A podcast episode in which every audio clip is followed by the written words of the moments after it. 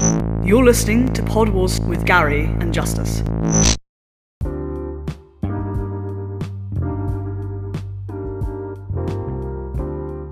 Hey guys, this is Gary, and welcome to another episode of Pod Wars. On Pod Wars, we like to dissect Star Wars, Marvel, and our favorite little nuggets of geeky media. I'm here today with the man, the myth, the legend, our boy Justice. What's up, guys?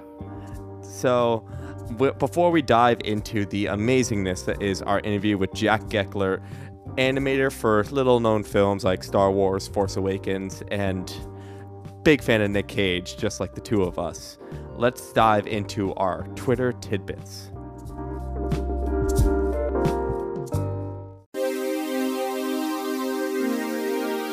Live, from the Pod Nation, we bring you Twitter tidbits.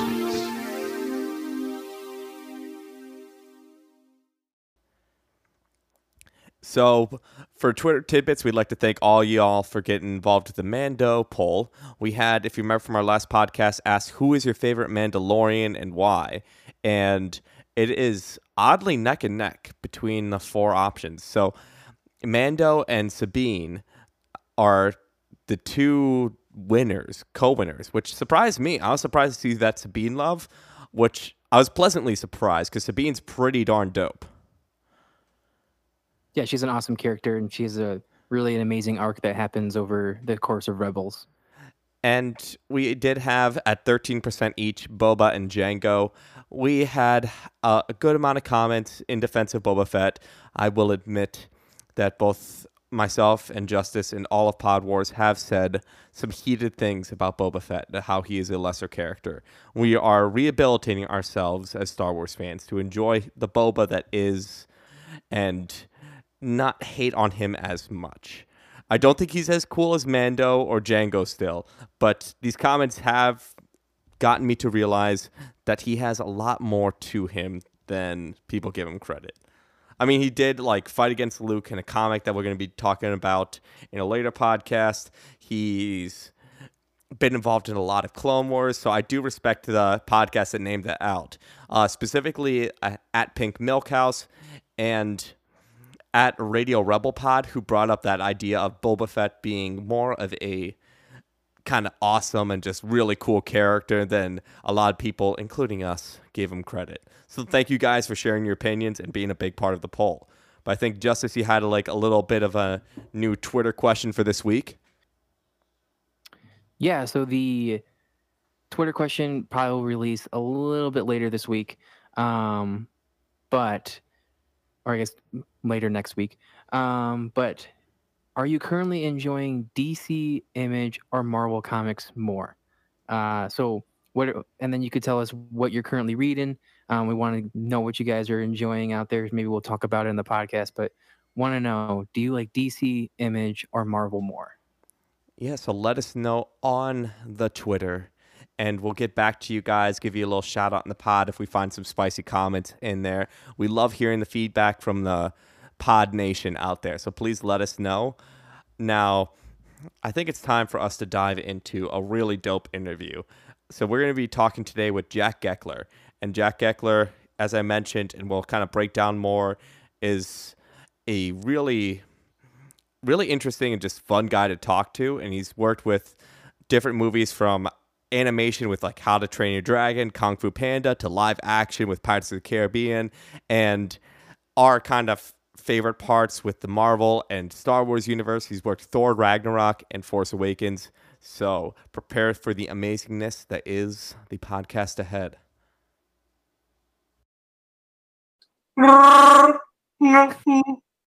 All right, guys. So I'm really excited to introduce on the show a new friend of the podcast, Jack Geckler. Thanks for coming on today, Jack.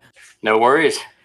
So, for the uninitiated, Jack Geckler is an animator who does a lot of previs, motion capture, works on anything from video games to big blockbuster, blockbuster movies. So, here's some of his crazy list of movies he's worked on. You got some old childhood classics of Sky High, Night at the Museums, some Kung Fu Panda, How to Train Your Dragon, and also into the live action with Pirates of the Caribbean And our personal favorite as a Star Wars and Marvel podcast, he's worked on Thor Ragnarok, Deadpool 2, and Star Wars Force Awakens. So, you know, some tiny little films there, Jack, in your repertoire. One or two. yeah, you know, some like little indie films.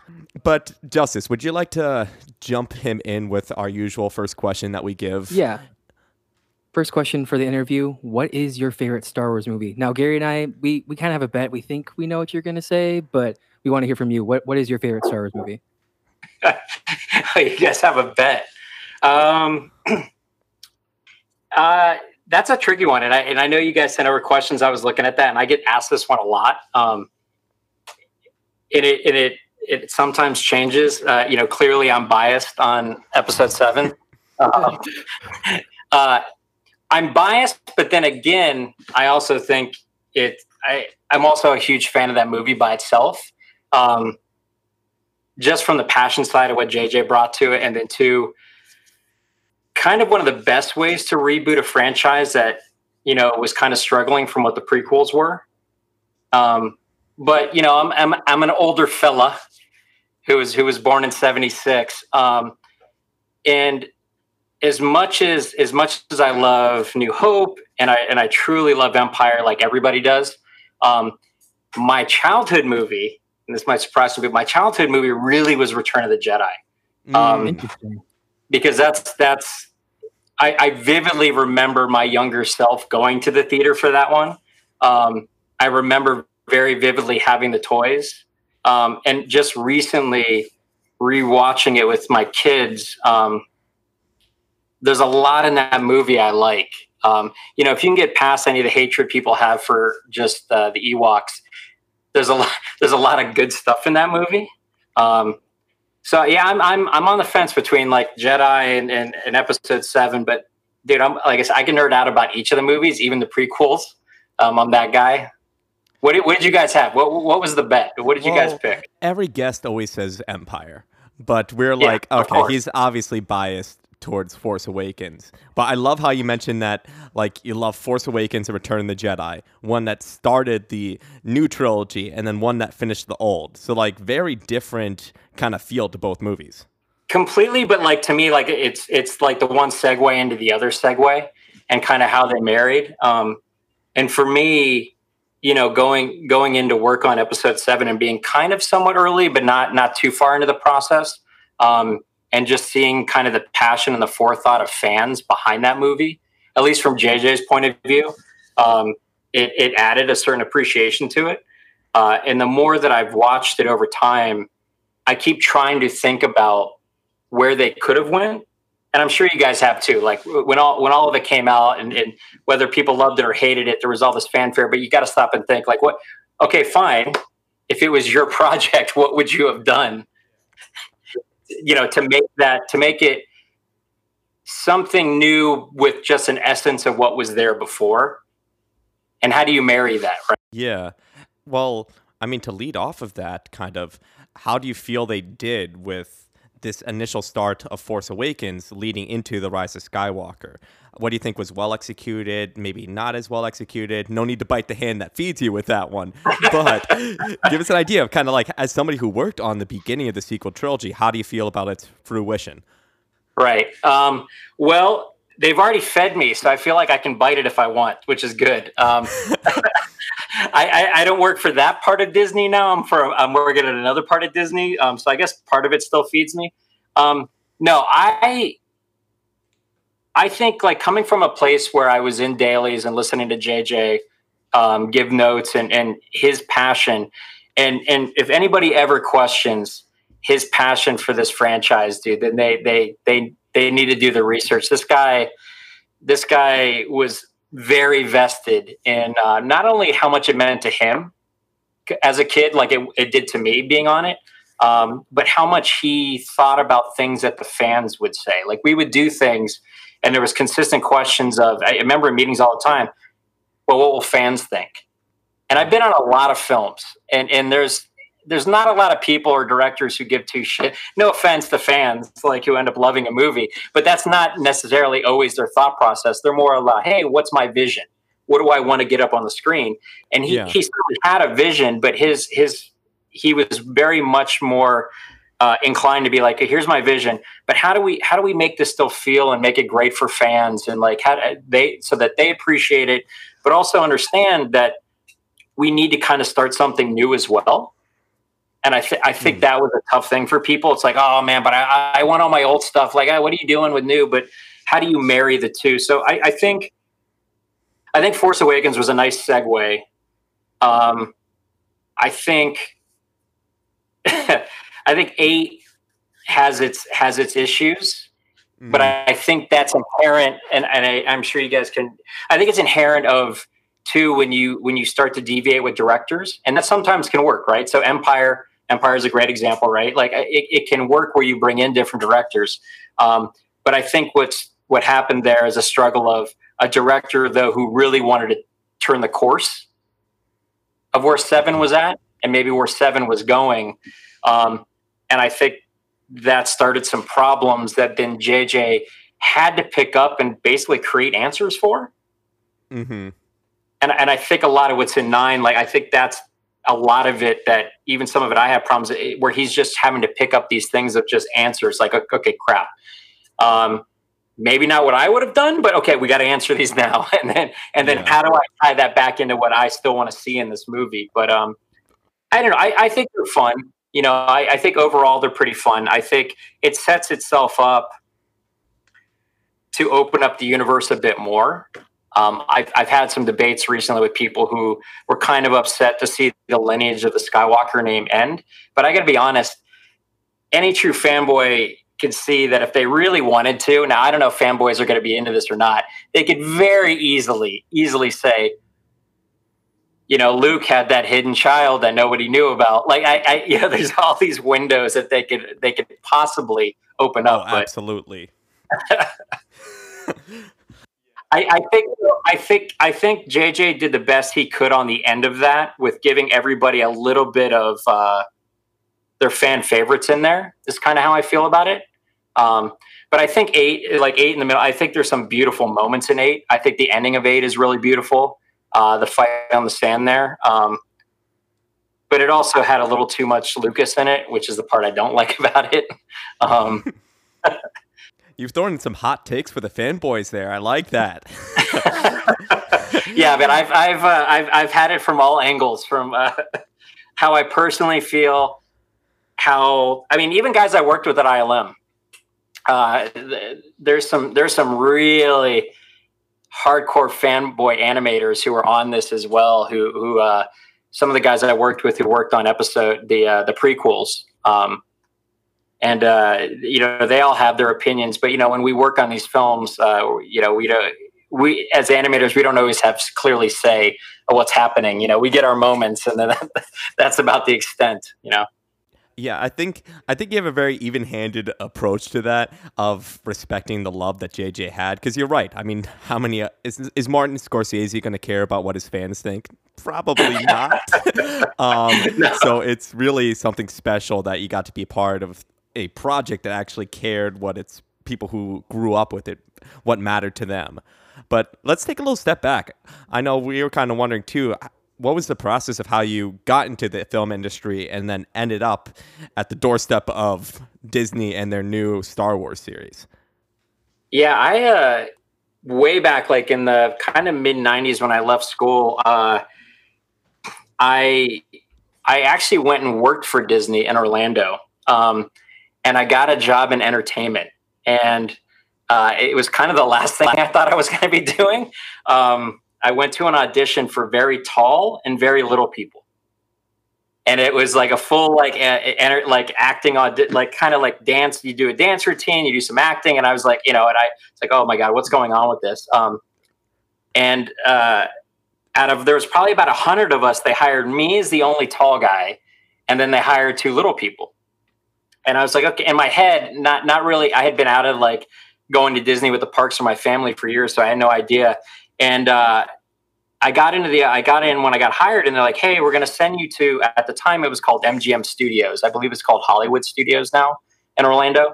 And they're like, hey, um, Lucas has just given us the rights back to use his characters on set, and um, we want to start you off being Chewbacca.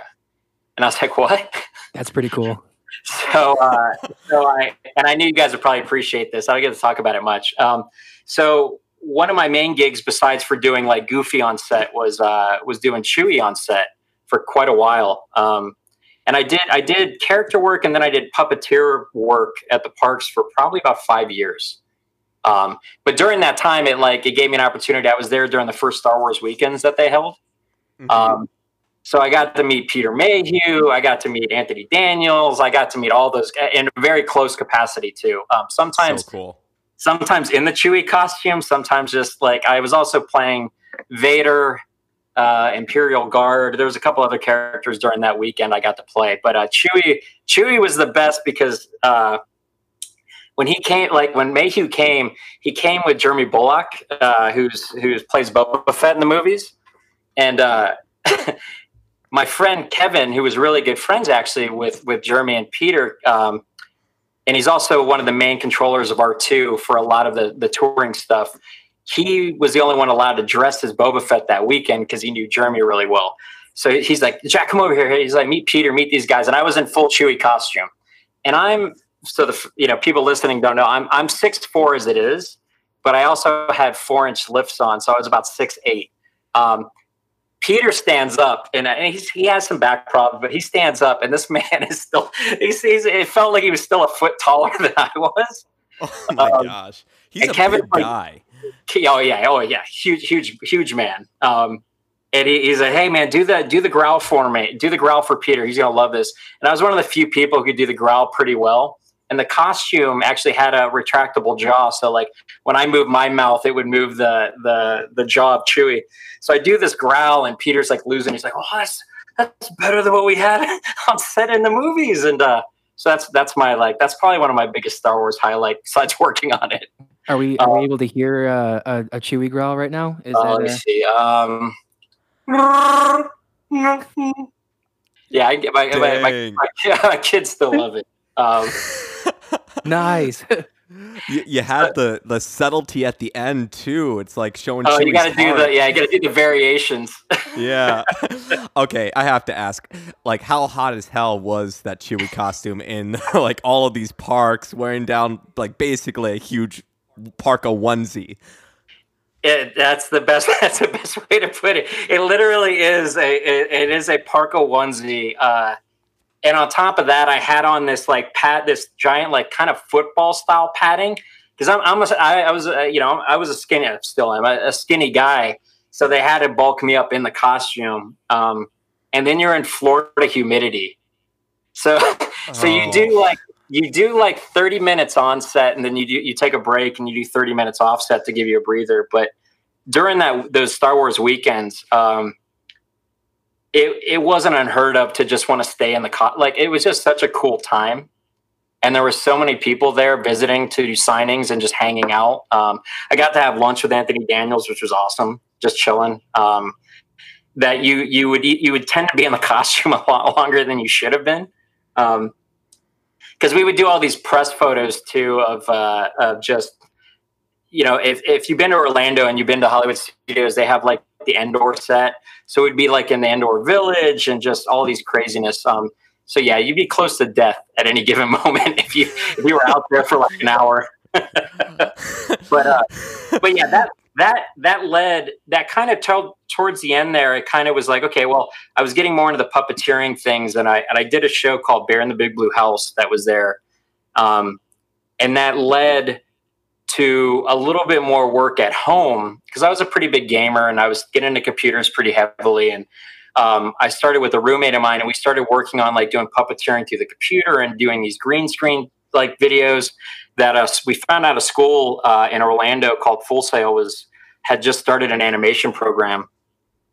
So we went down, did a tour, um, and we were both kind of sold. Um, and I knew when I was through there that like the movies that inspired me were kind of like Star Wars, uh, Blade Runner, Matrix was somewhat had just been out a couple years, and that was kind of inspiring what they were doing. Um, and I realized that that as much as I loved playing video games at the time, like film was really like was kind of an end goal. If I could if I could do that someday, um, whereas a lot of my other counterparts who I was with were like Toy Story and a lot of the animated features, which I love. I think they're awesome. Um, but my passion was more for like live action stuff. And um, went through, graduated, um, stuck around Orlando for a bit, and then uh, just made a decision that, like, look, if I want to make this happen, I need to be where it's happening. And I felt at the time Los Angeles was the move. Um, so I packed up the old 93 Camry and I drove from Orlando to LA uh, by myself. Um, and I had a buddy there who was willing to let me stay on his couch. And uh, I was on his couch for about two months, um, solely looking for work until I got a break, uh, actually on a game at a game studio. And the game at the time, like I was blown when I walked in, was they were doing a version of Fight Club. Now, note this was years after the movie had been out, but I was a huge Fight Club fan, like huge Fight Club fan, to the point of like when I played video games, the team I was on in Quake Three was called Project Mayhem. Like I was all in. So like I was like? Uh, so I worked on that. I worked on that game uh, for the PlayStation 2 and Xbox. And while I was working on that, I had another buddy who moved out and he took a job at a visual effects studio called Asylum Effects, and that was in Santa Monica.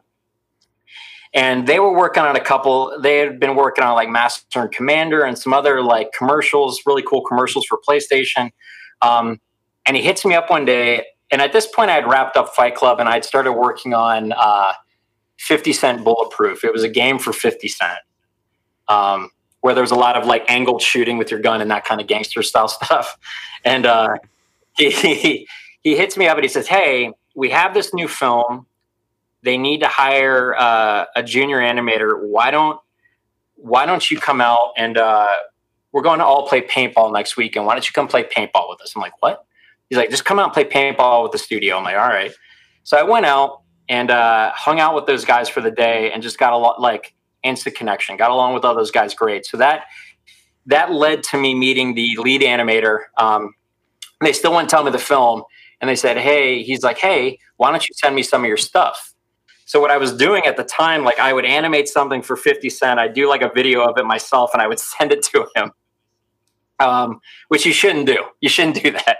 Uh, but that led for Please him to be tell like, me you still have those videos. Those have to be I, real I have special. some of them. I, I think I have some of them floating around somewhere. Uh, and, and I and I sent uh, I sent those, and he calls me up and said, "Hey, you know, why don't you come in for an interview?" I was like, "Oh my god, okay." So I took a lunch break and I and I drove across from the valley to uh, Santa Monica, and um, and it and like, hey, they still wouldn't tell me. They're like, hey, you know, we have this film, we have these sequences, you know, and they talk talk to me about it, and uh, you know, I was just stoked to be at that studio. I was like, oh my god, this is amazing. But I left kind of thinking, well, you know, it was a good it was a good interview, but I'm probably not going to get it. You know, I'm, I'm I'm new. I don't have any film experience, and at the time in this industry, going from games to film was kind of unheard of. That wasn't something a lot of people did. Um, this is probably around 2004, 2003. Um, and halfway in my drive back, they said, "Hey, come back. We want to talk to you about the job." Like, what? Oh, okay. And and not knowing how that process works in film, it can go pretty fast. And I sat in, and they put me with the executive producer and started talking money. And uh, next thing I knew, I was hired. And I drove back to work, you know, the second half of the day, and, and put in my notice like immediately. Um, and uh, I come back to the studio, and it and it was for Sky High.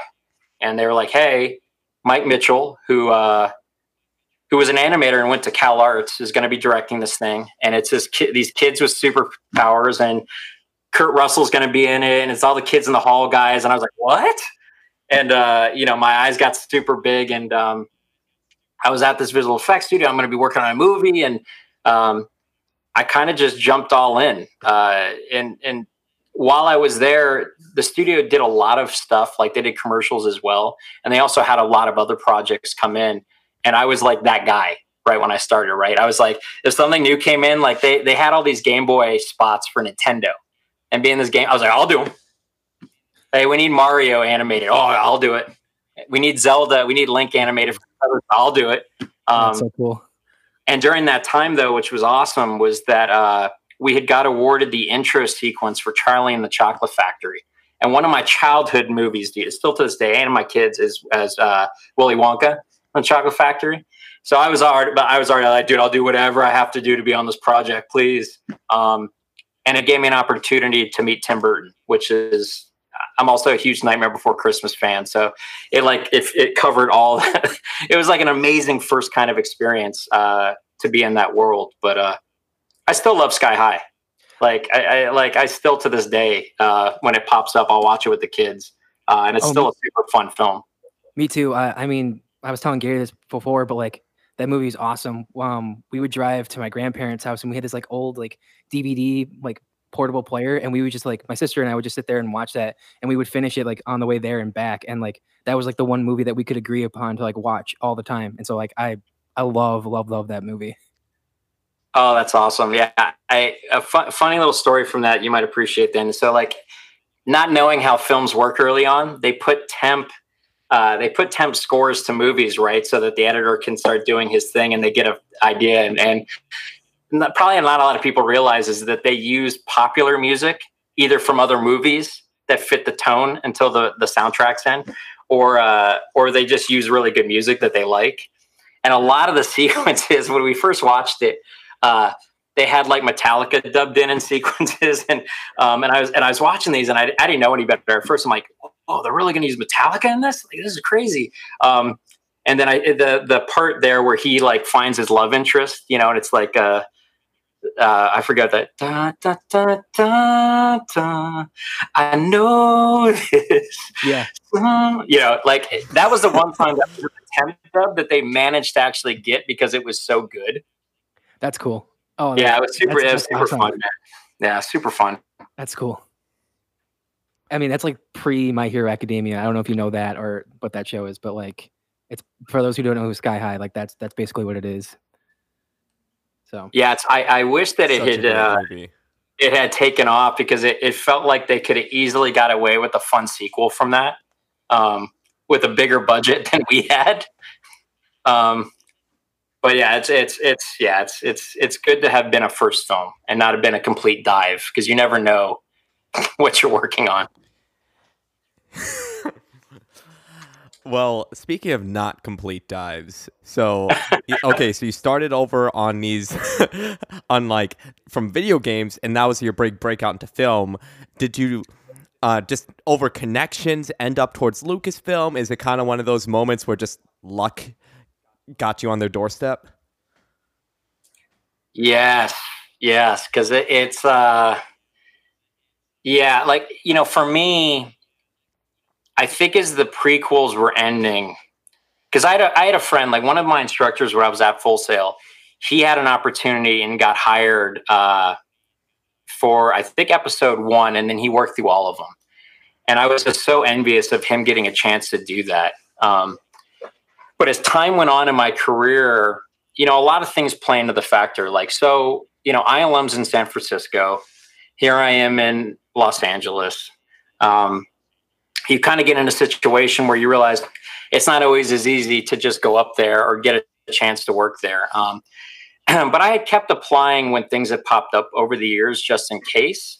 But my career was going in this path of where I stayed at Asylum for a while and then I left and and I and I had an opportunity. I had always wanted to work at Sony, and I got an opportunity to go work at Sony on Beowulf, and I was there for a long time on that. And then it was just a string of these projects that kept kind of backing up. That uh, the window kind of never opened the door, I guess. Um, and then I like I had met my uh, my ex wife at the time, and like life kind of takes a hold of you once you kind of get into a career and industry that. Uh, it's not that you lose your dreams they're just not you're not thinking about them as much because you're just in the moment of what you're working on right and and time passed and and uh, i had worked on a lot of stuff and then i ended up at dreamworks and i was at dreamworks for about six years and at the tail end of dreamworks they were going through some huge changes uh, where I saw things were going to change. And it's they had went from a cycle where we had made two movies a year, which my first movie there was How to Train Your Dragon. Um, and my last movie there was the Penguins of Madagascar movie. And where we were doing two movies a year. And the staff there had it had bulked up enough to accommodate for that. But they attempted to try to do three movies and it just kind of backfired. And uh, because the stories change and all this, and all of a sudden you have all these employees who are sitting doing nothing and you're paying a lot of money out. So I saw some things coming and they decided that they were going to close down PDI, which was the San Francisco office of DreamWorks. And knowing that that was happening, I knew that they were probably going to start to do layoffs at our Glendale studio. And I just kind of like, I'm that guy who's always like pessimistic. Like, I'm always like, hey, dude, the sky's falling. That's just me in this industry. So the fortunate thing is, I had worked on all these live action movies. So when all this started going down, I started putting my ear to the ground and reaching out to friends that I had in the industry all over. Um, and I had a few friends who had worked at ILM, uh, one at ILM Singapore, my buddy who had worked on the prequels. Um, and I started kind of think to myself, well, look, if I'm going to go for some stuff right now, you know, screw it, I'm going to go big or go home. So I just started hitting up all these studios. So I was like, you know, dream studios that when I got into it, like I had wanted to work for Weta in New Zealand, and I'd wanted to work for ILM. Those were like the two ones that I hadn't hit on my list yet. And uh, sure enough, um, I got I got some calls for some different interviews, and I had those. And the, some of the first interviews I had were with ILM, and they really wanted me to go to Singapore, um, to their Singapore studio for a project they had going on called The Great Wall. I don't know if you guys ever saw that. It's with Matt Damon. Um, and they, they were pushing that pretty heavy. And I said, man, I don't really, you know, I'm, I'm not really looking to go like leave my kids and go out to Asia for a year. Um, do you have anything going on in San Francisco? And they kind of kept on about the Singapore thing, but then they like would dangle the carrot about, well, hey, what if you come to, you know, San Francisco first and maybe we could put you on a couple projects and, um, and then maybe you go to Singapore then after. And I'm like, well, okay, may, maybe, you know, whatever. And um, sure enough, layoffs start to happen. I kind of get noticed, hey, you're part of this. Like, I think it was 2,500 people laid off um, just in our studio alone. So I had a couple weeks. And during that time, they called back and said, hey, we, uh, we're going to set up an interview we don't know what project it's for, but it's it's either going to be for Jurassic World, Age of Ultron, or Force Awakens. And in my head, I'm like, I don't, I don't give a shit which one. Those are all awesome. I'll work on any of those. like you're either on like Jurassic Park, Marvel, or a Star Wars movie. I'm like, these are all wins. But like in the back of my head, I was like, oh please, please let this be Force Awakens. Like I just like you know, or let let it be, let it be, let it be the Star Wars film. Um, and uh, I get the call, and they're like, "Hey, we're to set this up, um, and it's it's for a Star Wars project. Uh, the animation soup and the coordinator are going to call you." And I was like, "Okay." And I've done this a while now, and you kind of just the interview stuff. Like I, it's something I look forward to. Like I like interviewing but I've never been more nervous for whatever reason than getting this call. like I was like sitting by the phone, like I like I had just got into the industry, and I'm like waiting for this call.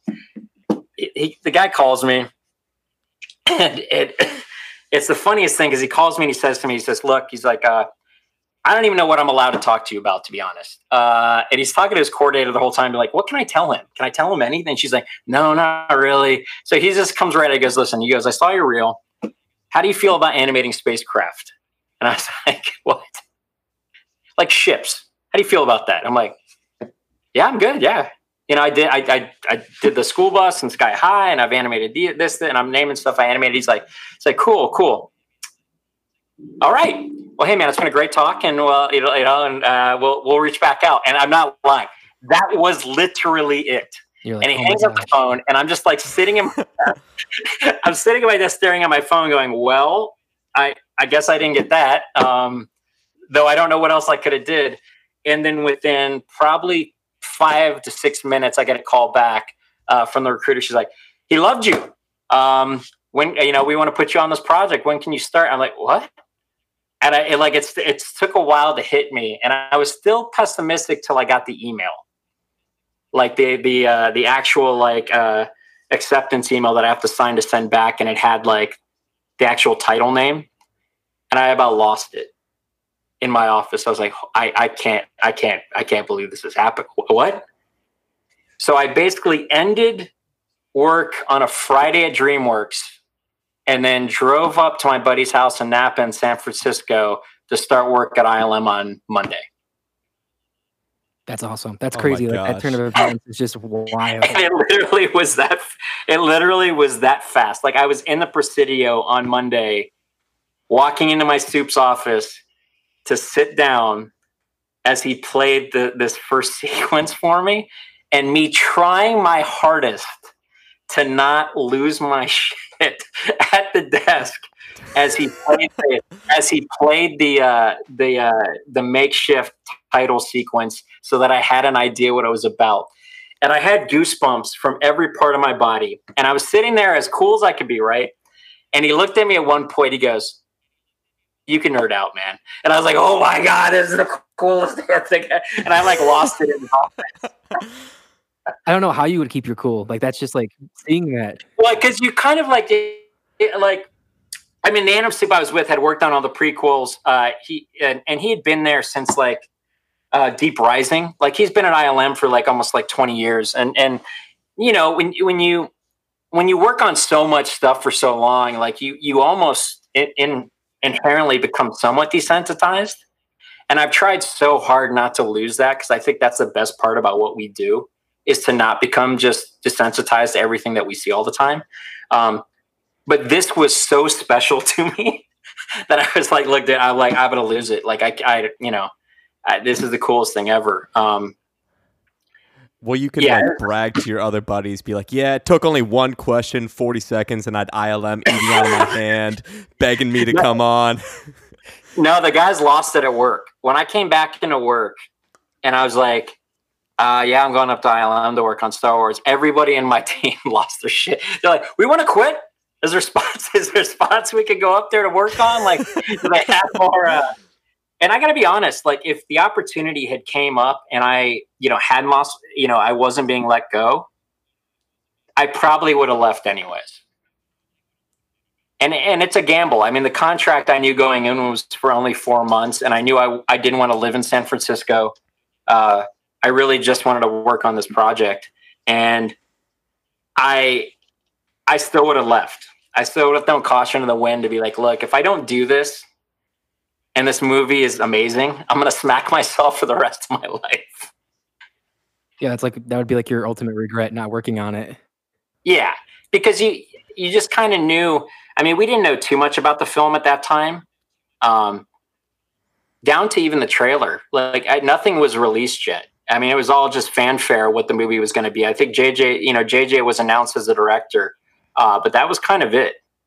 Um, so I didn't even really know much, and they were really, really secretive. Like I, I, I sat in a separate building that was for overflow artists, but they sat me in a row by myself uh, and positioned me where no one could even see my monitors. Now, I, no, I'm surrounded by guys, dude, who are working on like Age of Ultron, uh, the Warcraft movie, and then Jurassic World, which that Jurassic World was kind of a reboot for that franchise. And you know, every day I'm walking by their desk going, "Dude, that's so awesome! Oh my god, What- was that a raptor?" Like, and I'm like starstruck, and all of them were like hands over the wall, looking at me, going, "What are you doing? what are you working on today?" I'm like, what? Because I sat around a bunch of like fanboys who were like every day, like, uh, "Dude, what is it? Is that Tie Fighter? What's Tie Fighter doing?" Like, there's all these questions every day, every day. Well, speaking of Tie Fighters, uh, your your kind of claim to fame is the uh, Apocalypse Now Tie Fighter shot. Can you kind of describe what that uh, the process of making that and like what all went into that? Yeah, I um. So when you start at ILM, you know, even if you're a senior and you've been doing this a while, they give you a they pair you up with a mentor to kind of just get you up to speed on ILM's process and what you do. And um, I had this awesome mentor who who he had he had been there for years and years and years, um, and he had had a couple of these shots that maybe were going to be in the trailer. He had already started.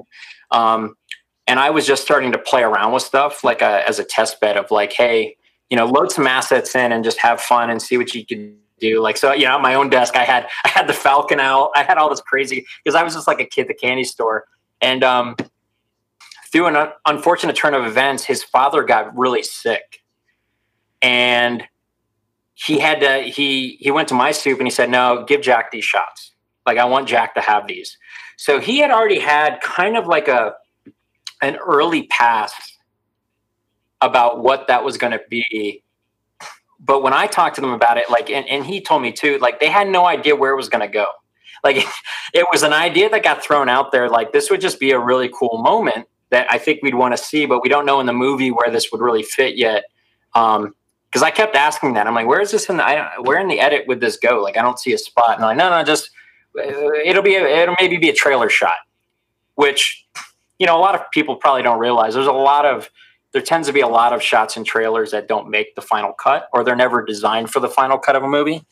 So, you know, in my head, I'm like, I don't care. It's Tie Fighters, dude. Let me just let me just have fun.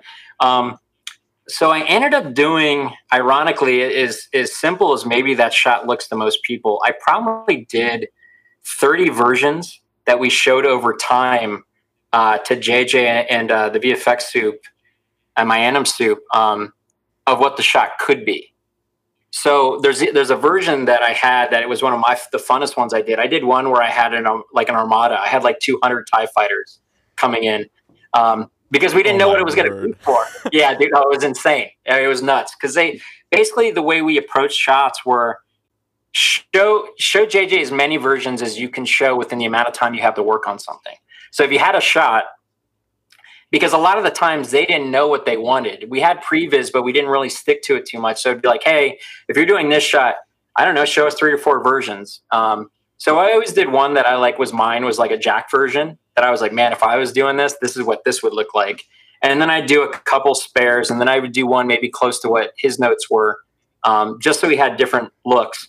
So like, yeah, one with 200 was just, I don't know what this is for. Is this like they're going to war? Like, okay. So I did this massive army of just TIE fighters coming in. Um, and also when I worked on it, I also didn't know at first that like we were going to have the sunset, that whole effect. I didn't really know how this was going to play out. Um, but they also too wanted it to be somewhat real to life for speed. So it looks like they're not moving, but they're actually moving about 300 miles per hour over the course of, of distance. Um, so we played around a lot with that, uh, down to like subtleties of movements and shakes. Um, looking at the original movies and staying close to that. Um, and it was actually funny. One of the notes uh, came later, like from uh, one of the old senior soups from some of the the original stuff. Was like, hey, you know, just make sure it has all this kind of motion to it. So it was that fine line of like trying to stick to the original feel of stuff, but also bringing it into a new era of like how these things would move, right? Because we didn't want to we didn't want to make a move completely stop motion because no one would want to see that now. Um, but then when it came out, uh, I assumed it was only going to be for a trailer, and I remember sitting there and I, I when it showed up in the Japanese trailer, it didn't even show up in the American trailer. I don't know if you guys know, knew that or not. So it was only in the one trailer. So when I went to the screening, uh, the cast and crew screening at the El Capitan here in Hollywood with the rest of everybody else, and that shot popped up on screen, dude. It like it is like was tears to my eyes. I'm like, oh my god, this looks so goddamn beautiful. Oh shit, because I, I I never got a really taste of what the lighters were going to do to it after I had handed it off to them. Um, and then it kind of took a life of its own. Um, I have it on a shirt now. it kind it's a beautiful shot. well, because you don't know. You know, you work on shots and you don't know what are going to be moments that stick with fans and stick with people and and uh, kind of you know hit with them. Um, and that one in particular, like I, you know, at the time, I didn't think anything more than it was going to be like a cut to a quick cut and then something else. But uh, no, it turned out to be a beautiful shot, though. So we uh we asked Twitter before um interviewing you um just they if they had any questions and at Cam Ray asked uh or said color makes such a powerful statement in art. When creating a scene when does the discussion or implementation of color take place? Shots like that in particular like they had some concept art so it happens really early. Um, especially with like art directors will dive in and uh, they'll work with the storyboard artists and they'll work with just the design team early on with a concept artist who honestly sometimes the concept artists dictate those color palettes as well. Like if something looks amazing on paper up front or in a painting um, that sometimes sticks. Other time those get scanned in and maybe somebody else gets a hold of it and changes some of the coloring based on notes and feedback they get. But um, a shot like that like i ended up seeing some concept art after which kind of led to that is that that was going to be the idea from the get go was that like just that those deep reds and that sunset feel. Um, I never talked to them specifically and, and put the correlation early on that it was going to feel like Apocalypse Now until I saw a final render of it.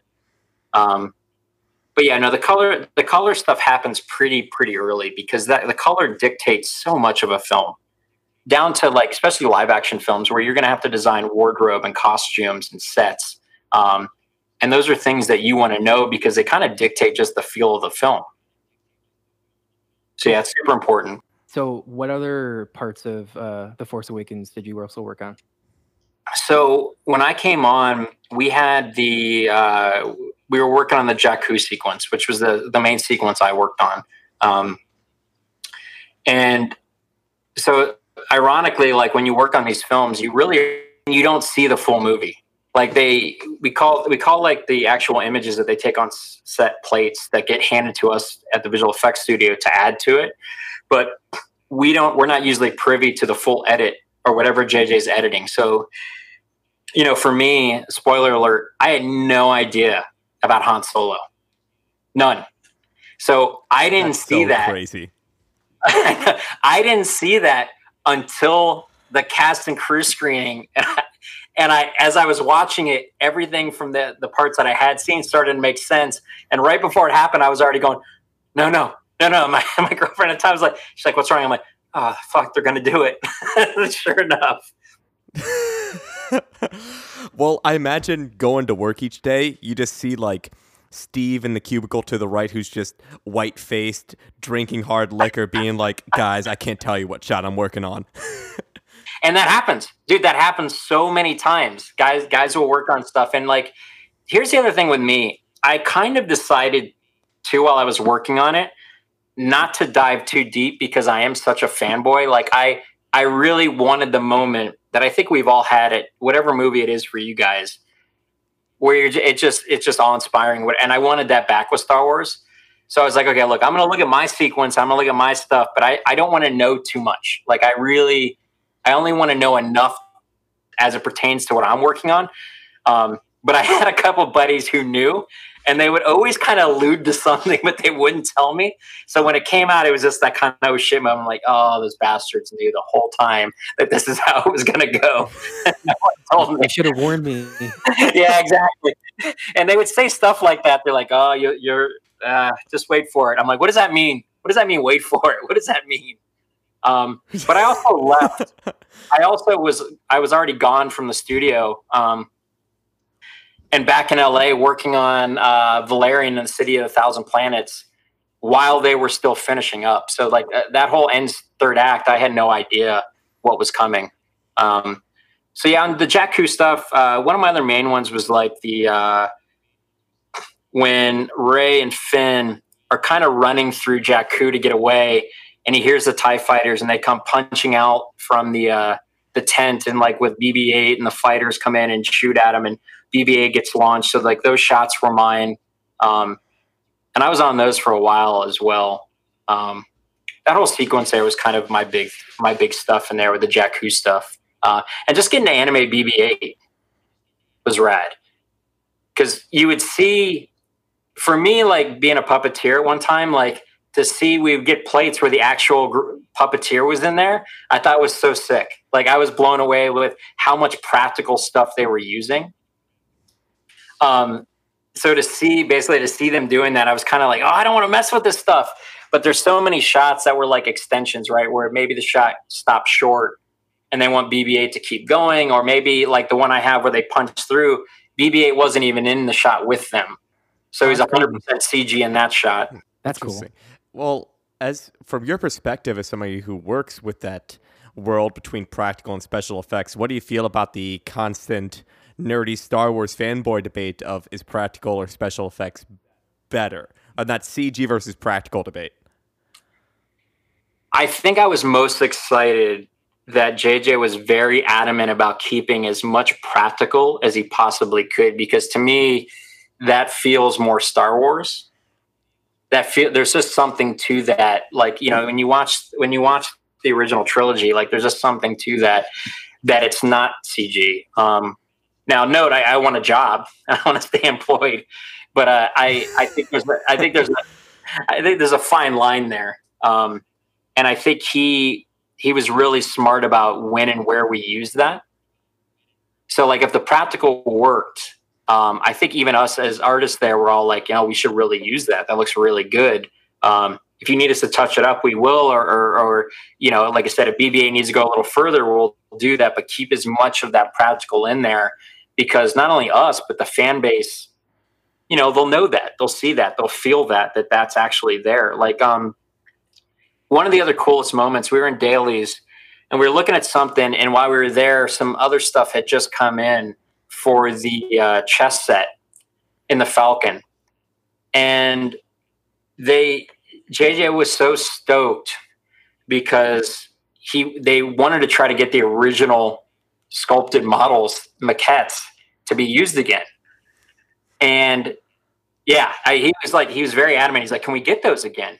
And they Phil Tippett, who had originally animated those, they had reached out to and said, "Hey, can we get these?" And uh, they had taken turntable scans and showed JJ. So we're in there, and I'm like, I'm watching this on the screen, and like they're showing this, and uh, the material that they used back then just degrades. Like that material, so that they could sculpt that stuff, just degrades horribly over time. So they were in rough shape. They weren't going to be used again. So what they did is they did scans, and Phil he he got Phil Tippett back on board, and Phil did maquettes again, one to one, and and Phil and his team animated those by hand in stop motion. And we were seeing some of the first images, and JJ in the meeting lost his shit.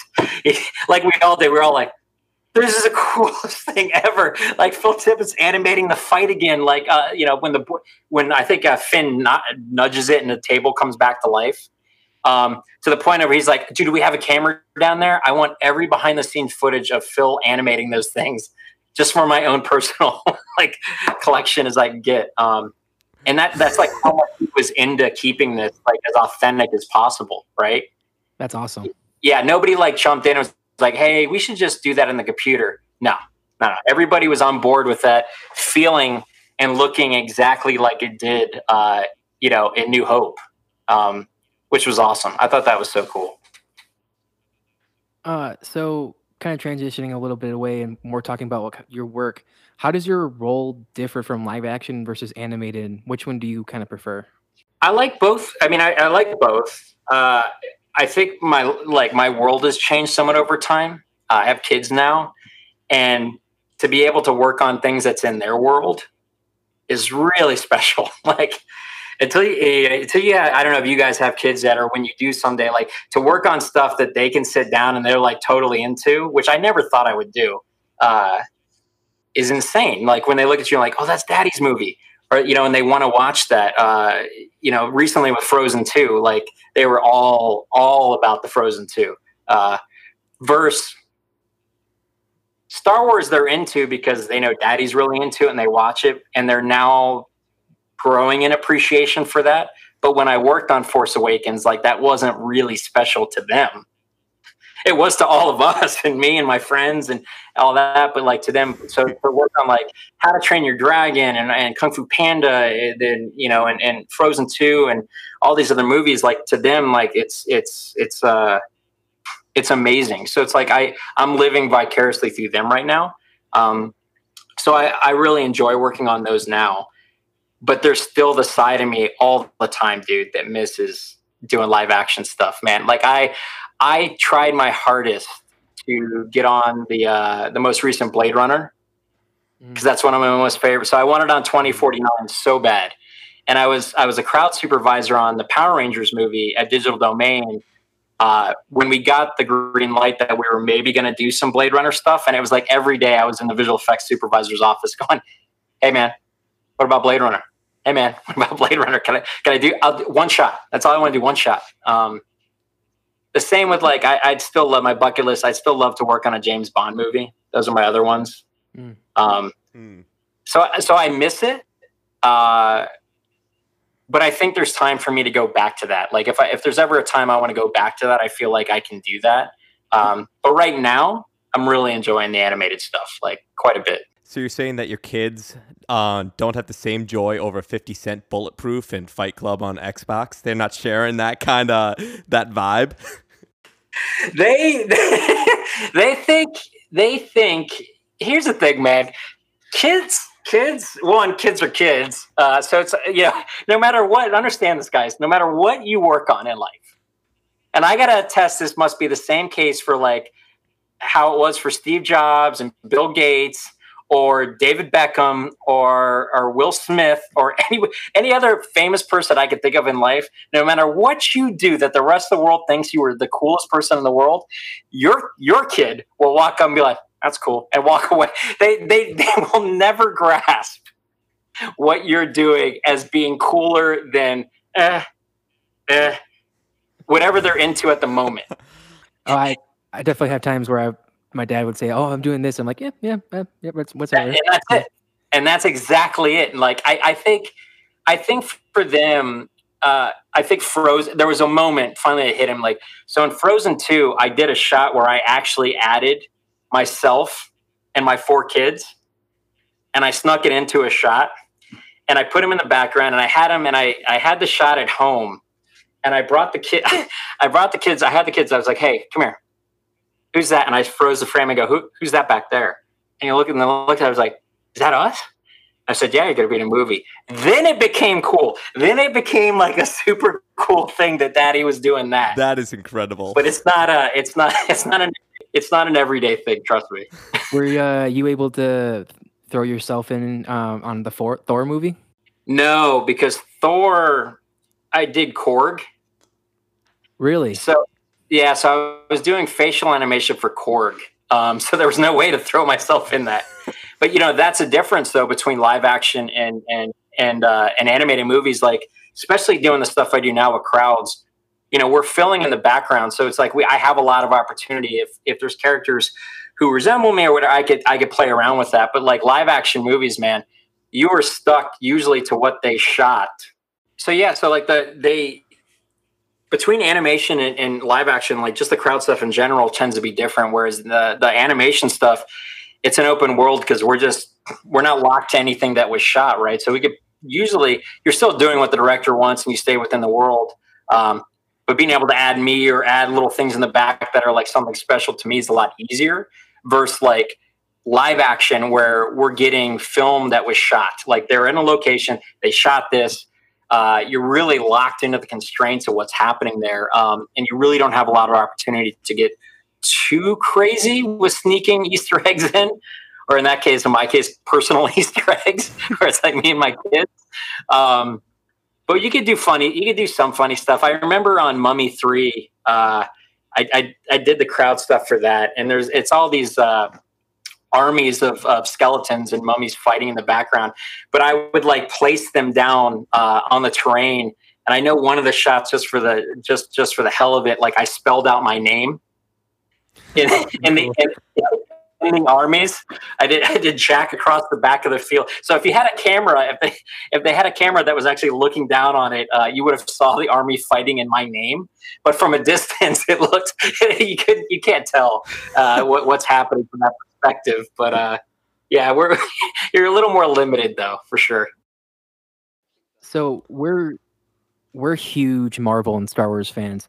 Um, so one of the things it. I was wondering wondering is um, what's it like working like how what's how's it different working from different studios like the marvel studio and the star wars studio like um well, well one the level of well actually they both kind of had this like so for a long time i'm with you guys i'm a, a, huge marvel fan and i and i also thought like i was doing all these other projects and i'm like man i'm gonna miss my window on getting to work on a marvel project like every all my other buddies were doing all these other cool movies um, and i kept missing opportunities, right? And um, a lot of it was like security. so like Star Wars was very locked down at ILM. Like we production was in its own uh, key carded room. Like you, you couldn't like nobody could just walk in there. Not even like people who worked at the studio because uh, their key card was like locked into that. Um, and as time went on, and, and I went to other studios, I realized Marvel's like that to the tenth degree, man. Um, like down to like third floor, who does a lot of their previs. Uh, I was working on Christmas Chronicles uh, for Netflix, which is a, uh, this Christmas movie with Kurt Russell, and all my friends were working on uh, Endgame, I believe, or just just uh, Infinity War. They were put in a part of a building the same way. Like I couldn't go see them. I couldn't even go in to talk to them. I couldn't do unless they came out of the room to talk to me because it's just so locked down. They Marvel does like a, what they call a Marvel audit at a studio, and like your main computer can't be connected to the internet. So like if you connect to the internet, you need to do some crazy VPN thing. Um, all your doors have to have key cards. Like they're they're they're insanely secure about their IP. Like they they've had a couple moments, and I'm sure you guys can remember. There's been a couple leaks over the years of different things, um, and those are huge things to them. Huge things to them. So they they do everything in their power to kind of lock that down to where like none of that none of that you know leaks out. Uh, and when I was on Deadpool, we were actually I was on the Fox lot in an old 1920s bungalow that was like there from the original Fox days on the studio lot. Uh, and we were all like just us in that building, and no one could come in, no one could come out. Um, besides, you know, when you leave and you know, you, you know, you're allowed to go home at night, but outside of that, uh, they keep it really, really locked down, man. Um, which I get. You know, I, I, you know, they a lot of these movies how they tie into each other. You know, one spoiler could really diverge and give people info for the next three films, and that kind of takes away from their licensing. You know. So my hot take for this episode is that I like Deadpool two more than Deadpool one.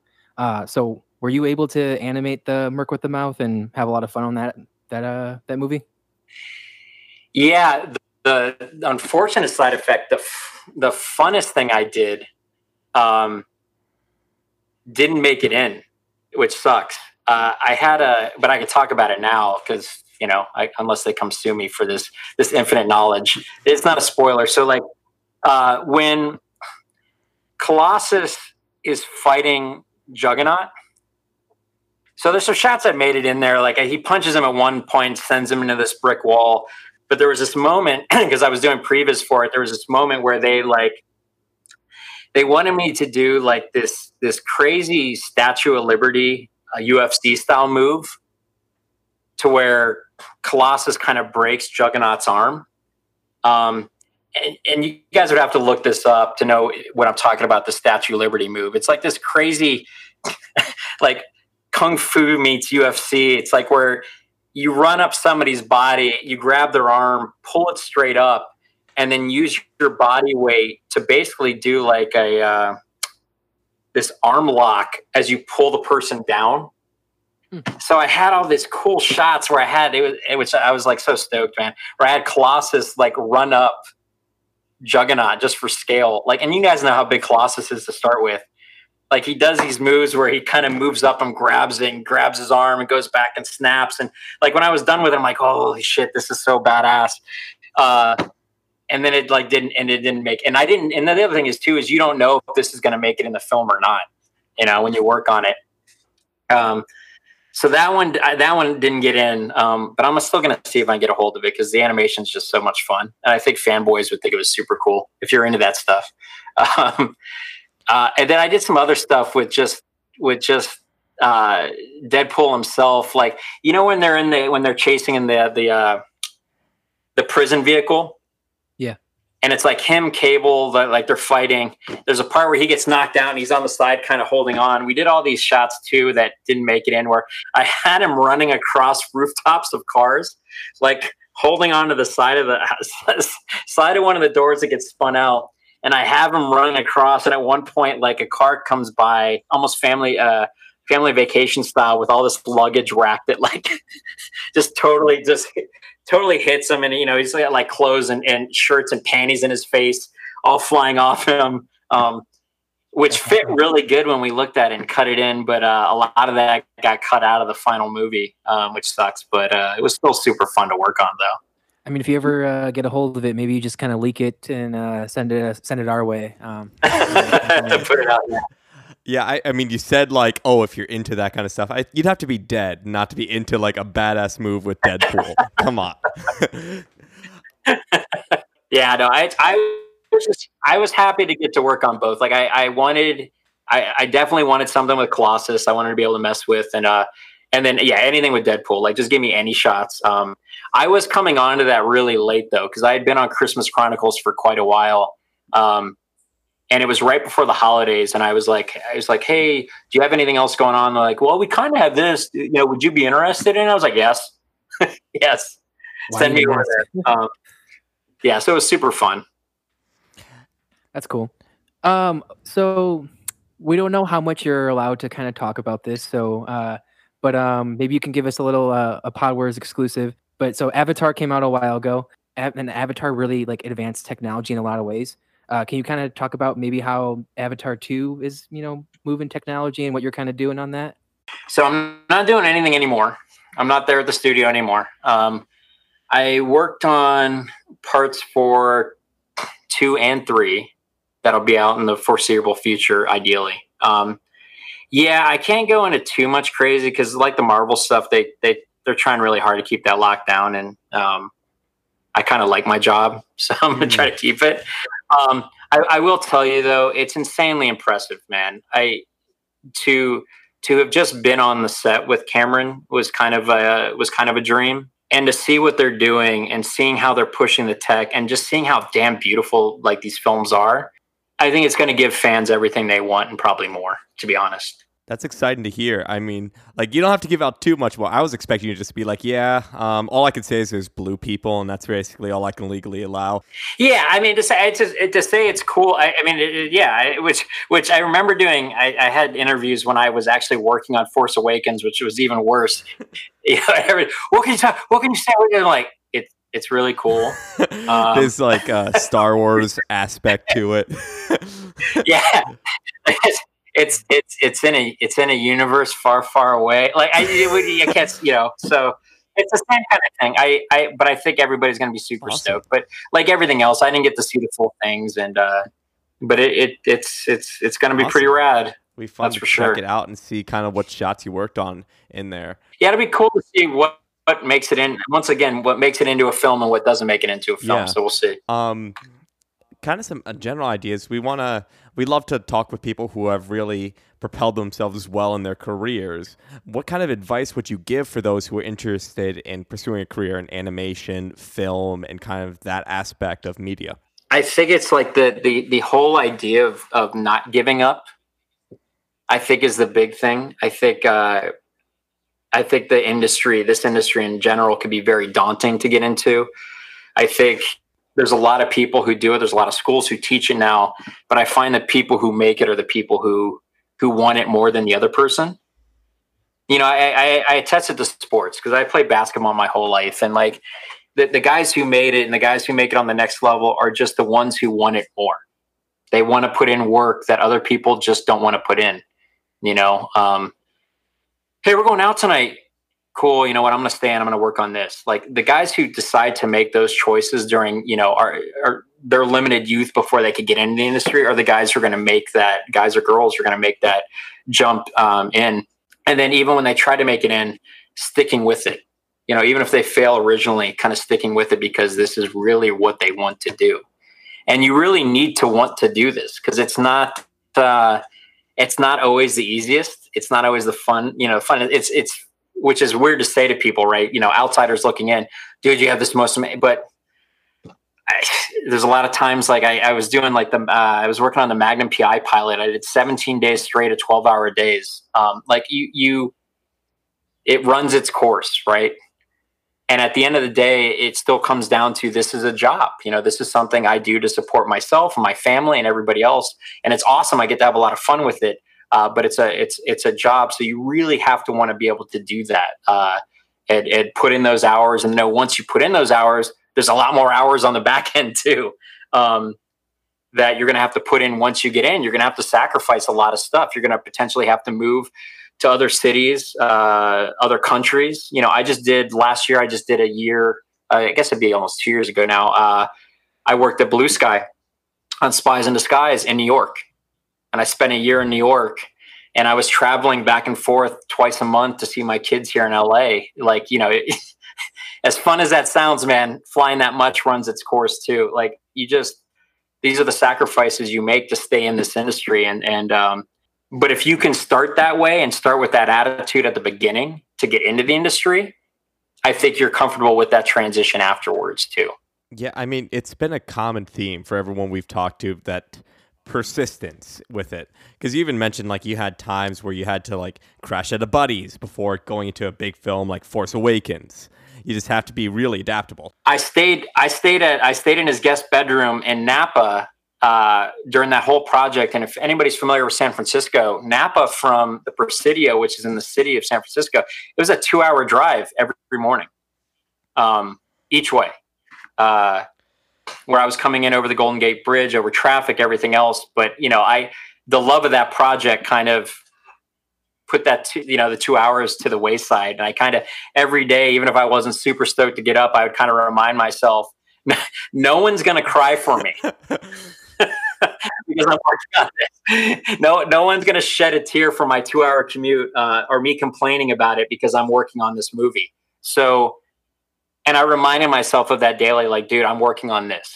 This is it. And it's not forever. It's for this.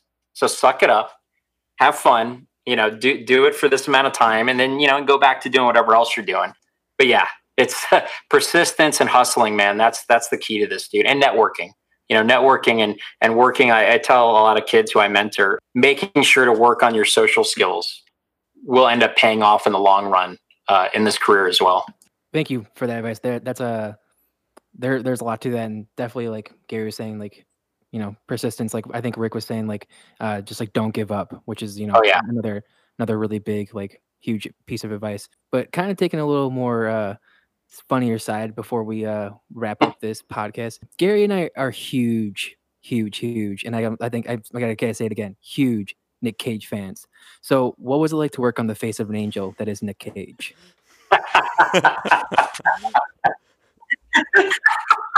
we just did. I'm, I'm laughing even more so because we just did. So we, I, the, the the the show I'm on now. We do dailies uh, pretty much every day, and we do these Zoom meetings, and it's like my team, and we do themes with our virtual backgrounds, and we had a Nick Cage day about three days ago. so I could I could appreciate that. So yeah, national treasure, which which he is completely a national treasure. We agree which you guys totally need to talk to Stephen Miller, uh, who's directed him before. He's, he's a good friend of mine and Rick's. Um, I'll have to hook you guys up because he's got some good Nick Cage stories. But he, uh, I, I did, I did previs for for National Treasure two for like I'm trying to think how long it was for a while because they walked in.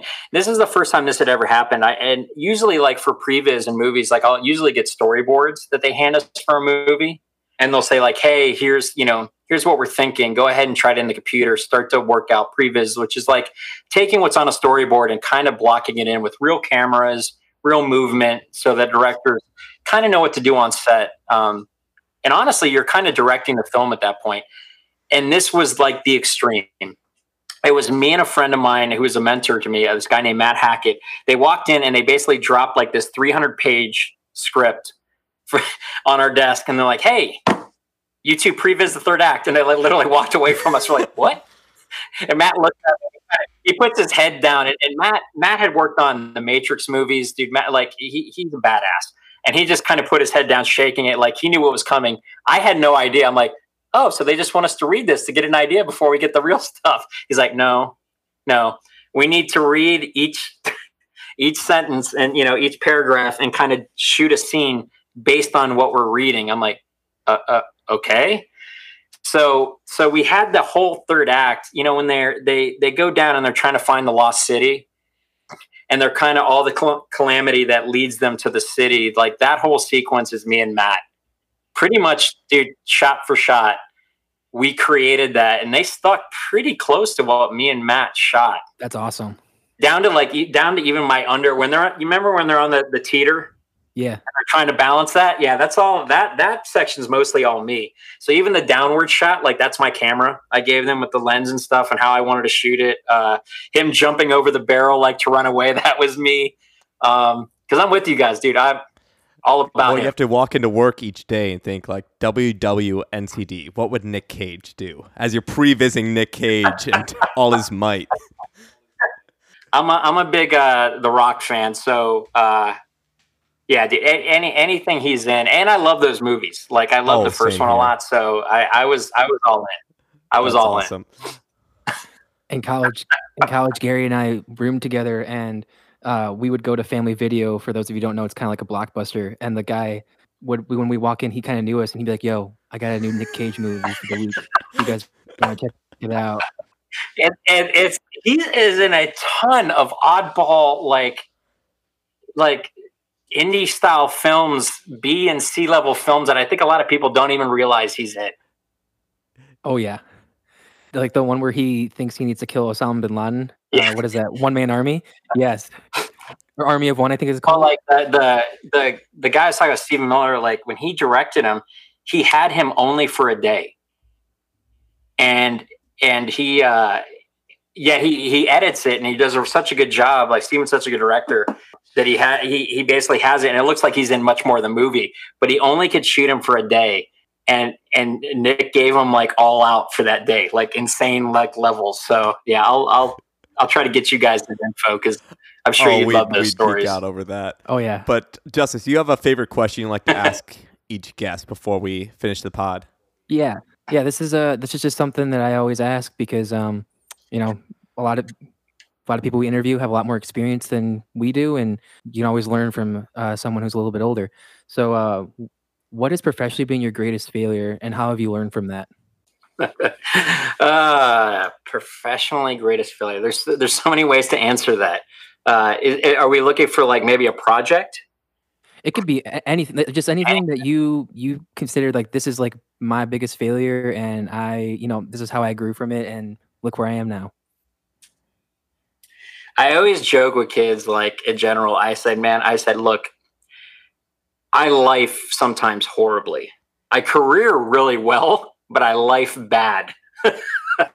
which are two, which tend to be two different things. If you really look at that, and especially when you get into your career in this career, um, I look at project wise because I, I saw you guys send me that question. I, it, it's funny; it made me really think about it a little deeper than normal. Um, I think career wise, though, like I the the Avatar sequels that that turned out, to be probably one of my worst experiences um, in the industry for for a, a lot of reasons. I mean, there was many many cool moments that I would never take back, but I'm also very very happy I'm not there anymore.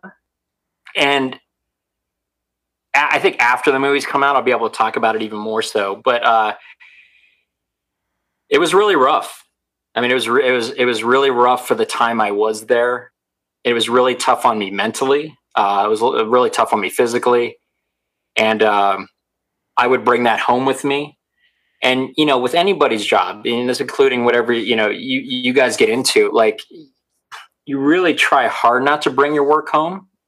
Sometimes it's not bad, right? You know, sometimes you come home, you want to talk to your spouse, your partner about what you did, and, and that's awesome. And I trust me, I have I never have a shortage of that kind of stuff. But it gets pretty bad when you're when it starts to affect like anxiety and, and your stress levels in general, where you start stressing on like a Sunday night, thinking about going in on a Monday. And I think a lot of people probably can relate to that depending on whatever they're doing in life. I think it becomes a little harder on our end in our industries because not everybody's always going to understand that. Not everybody's always going to understand that. How could how could that be? How could that be a, not a good experience? What are you talking, dude? You're doing this, blah blah blah blah. Yeah, yeah, but you know, it, it's a job, and you're you know you're there's certain things that you're required to do, and certain expectations, and certain egos that are there, and all these things that can add to sometimes a pretty toxic work environment. And um, and that's I've that's in any industry, man. I have friends who who have more Grammys than I have shirts, who would say the same thing in what they do. Uh, friends who are directors uh, across the board, um, and they all kind of, if you start talking, they all have stories like that. And you know, unless you've been there or understand that, it, it's really tough to get out to most people how something that could be so amazing to some people is just can sometimes be a nightmare to other people. But that was more like of an, I guess, of an experience that was just overall. Well, just I think that's a great. testament to what you mentioned with that perseverance with these roles. That you have to sometimes realize it's not all playing with TIE fighters and just like nerding out and having a good time. That it's hard work and you have to, even when it's something great, realize that work is there and that this is kind of the path you've chosen. Yeah, I think that's a perfect way to put that. I, I think there's, and I think it's also the level you're at. I, I tell a lot of people, like, um, you know, if I think it would have been completely different if that had been my first job out of the gate. And I think I hadn't hadn't worked for so many years and known the industry and, and known how things can work and how they can be. And had it been maybe my first job or second job, I, I think I'd probably very much still be there. Um, I probably I think I would still know better by this point, but I would I would tell myself daily that I need to suck this up because this will be something that leads to something later on for me, which I think is important. I think it's important for anybody in this industry. I think, and and it, now that doesn't mean listen. That doesn't mean if you're being treated completely horrible and. Uh, and, and you fall into any kind of Me Too movement style scenario, do not be there. There's nothing worth that. But I think there would have been a little bit more of me saying, I need to suck this up because this is too big a project. I need to do this. I, I, I am I'm, I'm hating life right now, but hey, it'll pay off someday. Uh, for me, I've hit a lot of my goals. Like I, I, I, I, focus more now on trying to focus on my life at home and what's happening there, and, and still my career.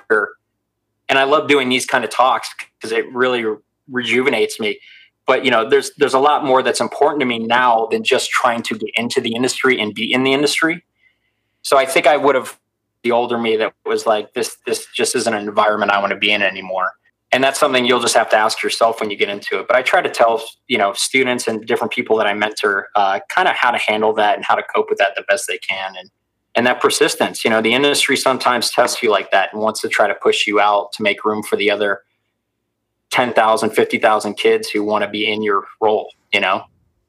Yeah, I can I can really relate to that. I don't work in the film industry, but I definitely work in a I work in a lab, and um, my wife and I uh, literally had a conversation about this a couple weeks ago. Where my last job, she like was like, you know, you always bring like work home, and it's like not a good situation. It's a toxic environment, and like it took me a really long time to learn how to, you know, like realize that that was going on and like what can i do to make sure i'm not bringing this home so that i'm affecting our relationship and it's difficult because you want to come home and you you know the, the person you have whoever's home your partner guy girl dog you lay it all on them and and they you know that their their role in your life is to be there for you but you know depending on how the environment is that that rubs off on them.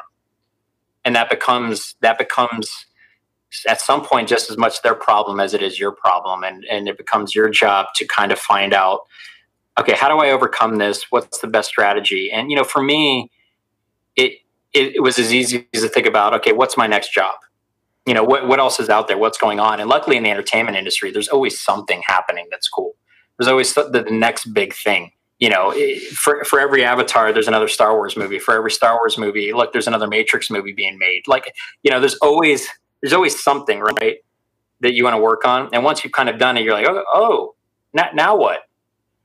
Yeah, like like you guys, if you both had worked on a Star Wars movie, and I talked to you, hey, now what? You're like, oh, I, uh, oh, I, I don't know, another Star Wars movie. like, there's there, it, it kind of you you you you peak, and then you you kind of need to reassess where do where like what are what are my new goals? Like what do I want to do? Like I had goals when I moved to LA that I hit within the first two years I was out here, three years I was out here, and I was I, I struggled a little bit with a little bit of a depression of what do I do now? Like what are, what are my next goals in life? What do I where where do I go from here? Because I'm doing it.